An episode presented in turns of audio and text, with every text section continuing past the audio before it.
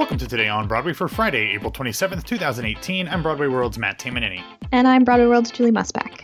Julie, I, I, know, as I told you before we started, I'm getting pulled in a couple different directions. I feel uh, like Wednesday Addams and the Addams Family musical. I'm getting pulled in other places because as we are recording, I'm also trying to keep an eye on the NFL draft. I just published an article because Ohio State's Denzel Ward went fourth overall to the Cleveland Browns. So uh, I'm going both directions right now, so I'm a little frazzled. So I apologize if I'm even more unkempt and confused than normal. Well, half of that means nothing to me, so maybe I won't even notice. Okay, good, good to know. uh, anyway, all right. So, uh, Julia, let's dive let's dive into the news. What do we got today? Okay, so let's start with the critics weighing in on the Iceman Cometh Broadway revival. Yes, last night at the Bernard B. Jacobs Theater, Eugene O'Neill's uh, really probably the one of the shows that's considered his masterpiece The Iceman Cometh, opened starring Tony winner and two-time Academy Award winner Denzel Washington. The show is directed by five time Tony winner George C. Wolfe and stars a fantastic company, including David Morse, Tammy Blanchard, Reg Rogers, Tony winner Frank Wood, and more. Julie, these these reviews are interesting. We've had a couple of these this year where they were completely different. Where some people liked it and some people didn't. These are even further apart than that. Some people loved it and some people hated it. So let's get into that. First up from the paper of record, Ben Brantley made The Iceman Cometh a New York Times critic's pick, writing, quote, if you have a good time at a production of The Iceman Cometh, does that mean the show hasn't done its job?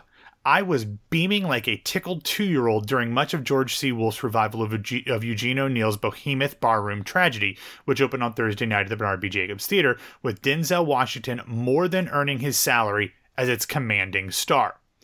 On the other side, my favorite critic, our favorite, I think she's your favorite critic too, Julie, Sara Holdren from Vulture said, quote, The revival of Eugene O'Neill's Iceman Cometh is the kind of production that puts prospective audience members off classics for good. Whether you're a card-carrying member of the O'Neill Society or you simply flipped a coin at the TKTS booth, you'd be within your rights to run screaming from the theater by the first of the show's two intermissions. If, however, you decided to stick around for the whole moribund, infuriating ride, you might find yourself wondering why this play is considered a classic at all. How it's earned a place on a shelf so high that these days we can't get to it without sending up little hot air balloons of reverence. You might be angry not only at the clumsy production, but blasphemy O'Neill's play itself. She is not pulling any punches there, Jules. Um, but then we go back to the other side. Joe Dziemianowicz of the Daily News says, quote, Let's get straight to the burning question about Broadway's The Iceman Cometh, Eugene O'Neill's 1946 booze-soaked saga of curdled lives and dashed dreams. Does marquee attraction Denzel Washington delivereth the goods? You bet, and then some. Then on the other side again, we get Alexis Soloski writing for The Guardian. She said, quote, The last Iceman cometh to arrive in New York, Robert Falls's, was a melancholy symphony with each voice rising and combining to constitute the play's comfortless music. That's not present in Wolfe's production, a series of solos, many of them from the horn section. Cuts have been made to the play. It runs nearly four hours, an hour less than other productions, and maybe this has harmed the cohesion, the lived inness. One experiences less a world and more a room full of actors, mostly good ones, each waiting for a chance to monologue. Then again, we have Time Out New York's Adam Feldman, who gave the show four out of five stars. AM New York's Matt Windman, who gave it three out of four stars. Um, Barbara Schuler, writing for Newsday, liked it. Allison Adato from Entertainment Weekly really liked it. It just seems like there's a lot of people on both ends of the spectrum here. So, Julie, I it, it looks like this one really just depends on the individual viewing it, uh, as the reviews were quite disparate. Yeah, definitely. I yeah, I love Sara Holdren. She can be so scathing in such an intelligent way and have just that genuine opinion. I feel like she's the one I'd most likely agree with, but good for her for taking that on. Yeah, I mean, it's it's very interesting to see how far apart some of these are. Similar to how you know we heard some of these reviews about Carousel, another classic that endured some cuts. Um, I'm going to see this at the end of June, so I'm really looking forward to that and making an opinion on my own. But you know, to each his or her own, and clearly we got a little bit of both uh, from this one. Okay, so this is kind of fun. Yesterday's Drama Desk Awards were announced the nominations and they do not make the Tony's picture much clearer, do they? no, these another thing that just makes things muddy. We can't get a straight answer on anything this season. Um, lots of weird head scratching nominations, but in an effort towards full disclosure, I do want to say that our own Peter Filichia is one of eight Drama Desk nominators, and of course, James is a voter, so we want to get that out of the way first. But Broadway favorites and Unbreakable Kimmy Schmidt co stars Tituss Burgess and Tony winner Jane Krakowski announced the nominations yesterday. Of course, Michael Urie will host the Drama Desk Awards on June 3rd. But getting into these, Julie, I'm going to run through a lot of these because I, I want to talk about as many of them as we can. They are very strange. They're, yeah, we should talk about it. yeah, let me let me actually talk about them first, then we can get to them. Anyway, um, outstanding play category: admissions, Mary Jane, Miles for Mary, People, Places, and Things, Schoolgirls, or the African Mean Girls play not a single Broadway play in that category. Similarly, in the Outstanding Musical category, of course, The Band's Visit is not eligible because it was in last year's nominations. Uh, we had Desperate Measures, K pop, Mean Girls, Old Stock, A Refugee Love Story, which I honestly have never heard of before today, and SpongeBob SquarePants. Outstanding Revival of a Play, Angels in America, Hindle Wakes, In the Blood, Three Tall Women, Travesties, Outstanding Revival of a Musical, Amerike, The Golden Land, Carousel, My Fair Lady, Once on This Island, Pacific Overtures, Outstanding Actor in a Play, Johnny Flynn, Andrew Garfield, Tom Hollander, James McArdle, and Paul Sparks, Outstanding Actress in a Play, Carrie Coon, Denise Gough, Glenda Jackson, Laurie Metcalf, Billie Piper, Outstanding Actor in a Musical, Jelani Alladin, Harry Hadden-Paton, Joshua Henry, Evan Ruggiero, and Ethan Slater. Outstanding Actress in a Musical, Gizel Jiménez, LaChanze, Jessie Mueller, Ashley Park, Daphne Rubin Vega. Outstanding Featured Actor in a Play, Anthony Boyle, Ben Edelman, Brian Tyree Henry, Nathan Lane, David Morse, Greg Mazgala. Outstanding Featured Actress in a Play, Jocelyn Bioh, Jamie Brewer, Barbara Martin, Deirdre O'Connell, Constance Shulman. Featured actor in a musical, Damon Daunno, Alexander Gemignani, Grey Henson, Gavin Lee, and Tony Yazbeck. And then outstanding featured actress in a musical, Lindsay Mendez, Kenita R. Miller, Ashley Park, again, Diana Rigg, which is insane for that part, but whatever, uh, and Kate Rockwell. And then outstanding director in a play, Marianne Elliott, Jeremy Herrin, Joe Mantello, Lila Neugebauer, Simon Stone, and John Tiffany. And then director for a musical, Christian Berry, Teddy Bergman, Jack O'Brien, what? Uh, Tina Landau, and Bart Sher. So Julie, what we test these are head scratchers. These are weird. What stands out to you about being the the most eye opening, either in a positive way or not so positive way? I think it's really fascinating how little Broadway shows were included this year. It feels like it is almost the majority is off Broadway. One thing I, I, I did want to mention here that um, Carousel led the nominations with 12. SpongeBob had 11. Mean Girls had 10. Harry Potter had 8. Then we had Angels in America, K pop, Once on This Island, People, Places, and Things, and Three Tall Women, all with 7. That is very much dominated at the top with Broadway st- shows. But after that, you're right. A lot of these other shows that have a, multiple nominations are off Broadway. Granted, there's a lot more off Broadway shows than Broadway shows, but you're right. Other than this top heaviness, a lot of the stuff is off Broadway. There's also, you know, the names you would expect to see, some of them are missing. I mean, I don't see, is Denzel Washington nominated? No, I don't know that Iceman got a single nomination. Well, David Morse was nominated. Oh, okay, you're right, you're right. Featured actor. Yeah, you're right, you're right. So, yeah, it's just a weird collection of people and weird categories. Yeah. So I, am interested. Uh, one of the things that's super interesting to me is how the Tonys will determine who is a lead and who is featured from Mean Girls.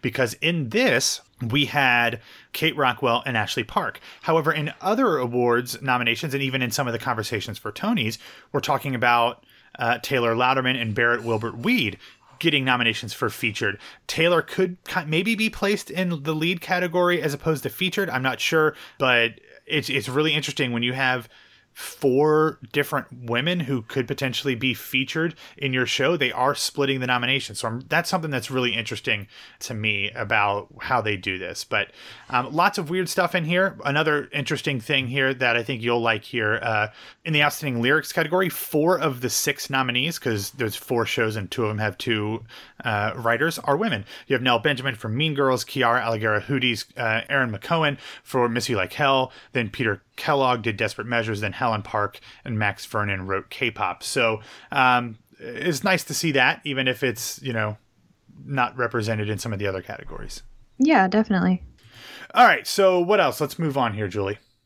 All right, so you have in the script a whole section devoted to Laura Benanti. What's she up to? Well, this is how it should be. We often, for a long time, we had Hamill sections every day. Occasionally, we'll have Scott Rudin sections. But as far as I'm concerned, any day with a healthy dose of Laura Benanti is a good day. So that means that today is a great day. First up, in a very fun twist, yesterday it was announced that Jason Jones, Benanti's co star in the TV show The Detour, has had to exit his co hosting responsibilities for the upcoming Lucille Lortel Awards, and that he'll be replaced by Benanti's co star from Meteor Shower, Jeremy Shamos, who, of course, if you remember, was a late replacement of Alan Tudyk after Meteor Shower rehearsals begin. So I guess basically anytime Laura Benanti needs someone to jump in at the last minute, they're calling Jeremy Shamos. Uh, Shamos and Benanti will host the ceremony a week from this coming Sunday. In other Benanti hosting news, yesterday she announced via Twitter that she would be emceeing the 10th annual National High School Musical Theater Awards, also known as the Jimmies, which will be held at Broadway's Minskoff Theater on June 25th at 7:30 p.m. That's one day before my birthday, so uh, keep that in mind. And finally, in our little Benanti section here, it was announced that on Tuesday, this coming Tuesday, Laura will do some cooking with Clinton Kelly uh, on ABC's daytime show The Chew. Also on the episode, co-host Michael Symon, who just so happens to be a huge Ohio State fan and Ohio native, he will be cooking up some Broadway inspired intermission snacks. Now, Julie, I would be up for making uh, the Benanti section a permanent fixture on the show every day. Are you you good with that?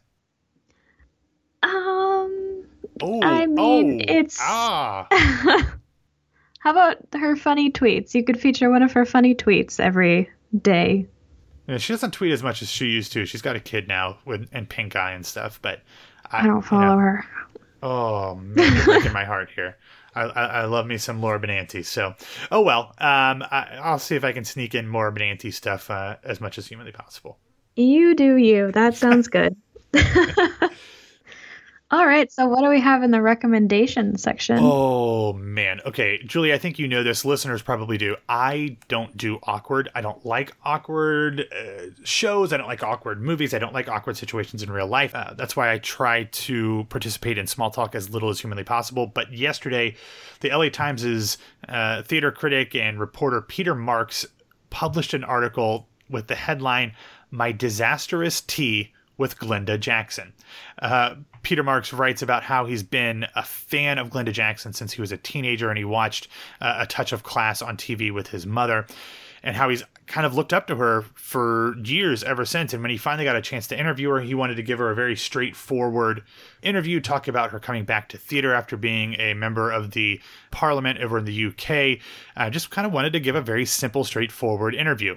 Miss Jackson was not having any of that. She was very uh, standoffish and very combative through the whole thing, which is absolutely her right. She's an 81 year old dame; she can do her.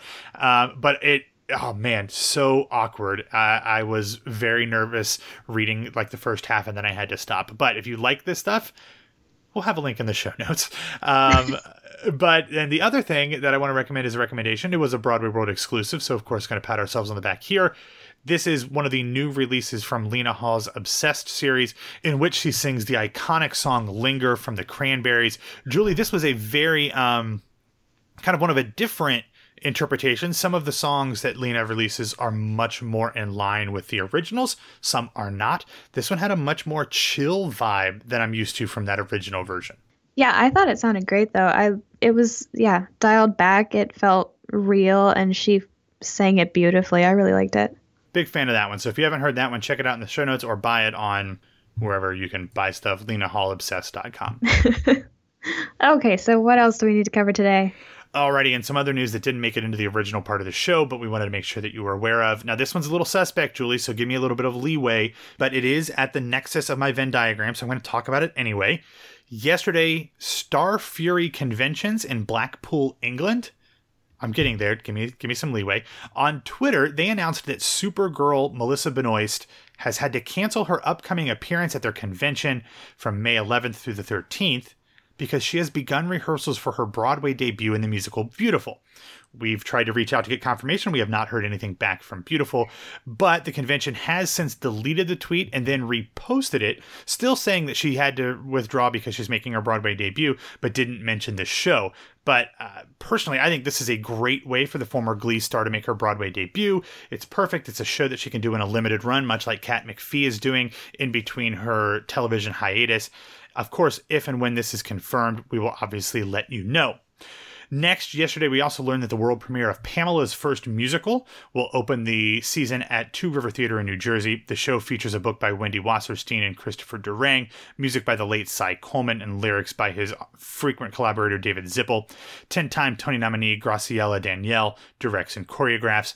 And finally, on Thursday, CBS announced that Idina Menzel will be one of the first participants in the new garish looking spin off series, Undercover Boss Celebrity Edition.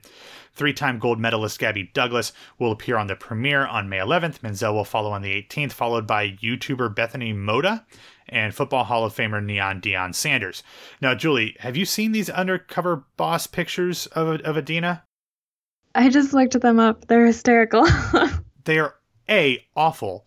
Yeah. Uh, B, anybody who uh, supposedly works for Menzel will be able to tell it's her nine bazillion miles away. Yeah. And I have problems with Undercover Boss just in general. Um, but this just seems like quite possibly the worst idea in the history of ideas. I don't understand what the idea is. Is I don't know how the show works, to be honest. I don't it's know. just... What it is, it started with a CEO of a company going undercover and trying to go inside his company to see how things really work. Then at the end of the episode, the, the CEO does something for the people who've kind of trained him or whatever and usually gives them money or a scholarship or promotion blah blah blah blah blah. It's all nice. Um, there's a really good episode of uh, uh, pop culture happy hour on npr about undercover boss and the issues that people have with it um, as well as shark tank. So if you want to look that up i love shark tank so i will not hear anybody dis- dissing that but i have tons of issues and i agree with a lot of them uh, that they mentioned on on pop culture happy hour about um, whatever this show is called. What's it called? Um, uh, Undercover Boss. Yeah, lots lots of issues with this one. It just it seems so bizarre, but yeah, I yeah, if I terrible. were to run into her, I would know it was her. Yeah, you can't mistake that jawline. Like that is so obviously yeah. Idina. But um, what do you think about Melissa Benoist in Beautiful? I think that's really interesting. I think it's a good show for her to make her debut, and I would agree. It's you know something that's established. It's something that needs a new star and needs some new blood. And I don't think the music would be too challenging. I think she'd have a no. fine time doing it.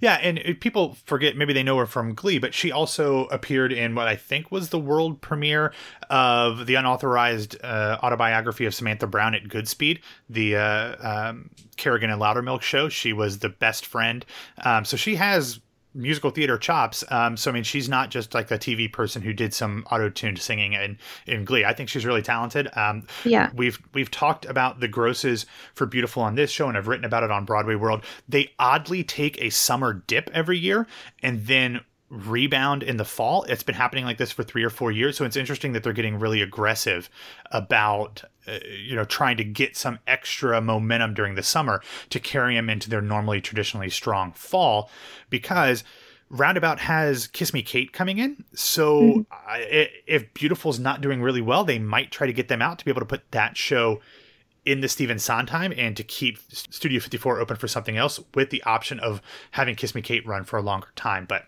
I hope that this actually does take place because I would love to see Supergirl in Beautiful. Yeah, I think it's the good choice for her. I wouldn't be offended by that in any way. Uh, which is really all we're worried about is whether a casting decision offends the Julie Musback. this is true, right? Yeah, absolutely. all right, if you want more information on any or all of these stories we've discussed, please check out the show notes at BroadwayRadio.com. All right, thanks for listening to Today on Broadway. Follow us on Facebook and Twitter at Broadway Radio. You can find me on Twitter and Instagram at BWWMatt. I think, I'm hoping that I'm going to have my uh, episode of Tell Me More with the interviews from Parkland up tomorrow. It's a tough week, uh, but I'm trying to get that all together in this feed sometime on Saturday. Now, Julie, where can people find you on the interwebs? I am on Twitter and Instagram at Julie Musback. Awesome. Well, thanks so much for listening. Tune in for maybe Tell Me More tomorrow, definitely this week on Broadway on Sunday, and then James and I will be back to talk to you on Monday.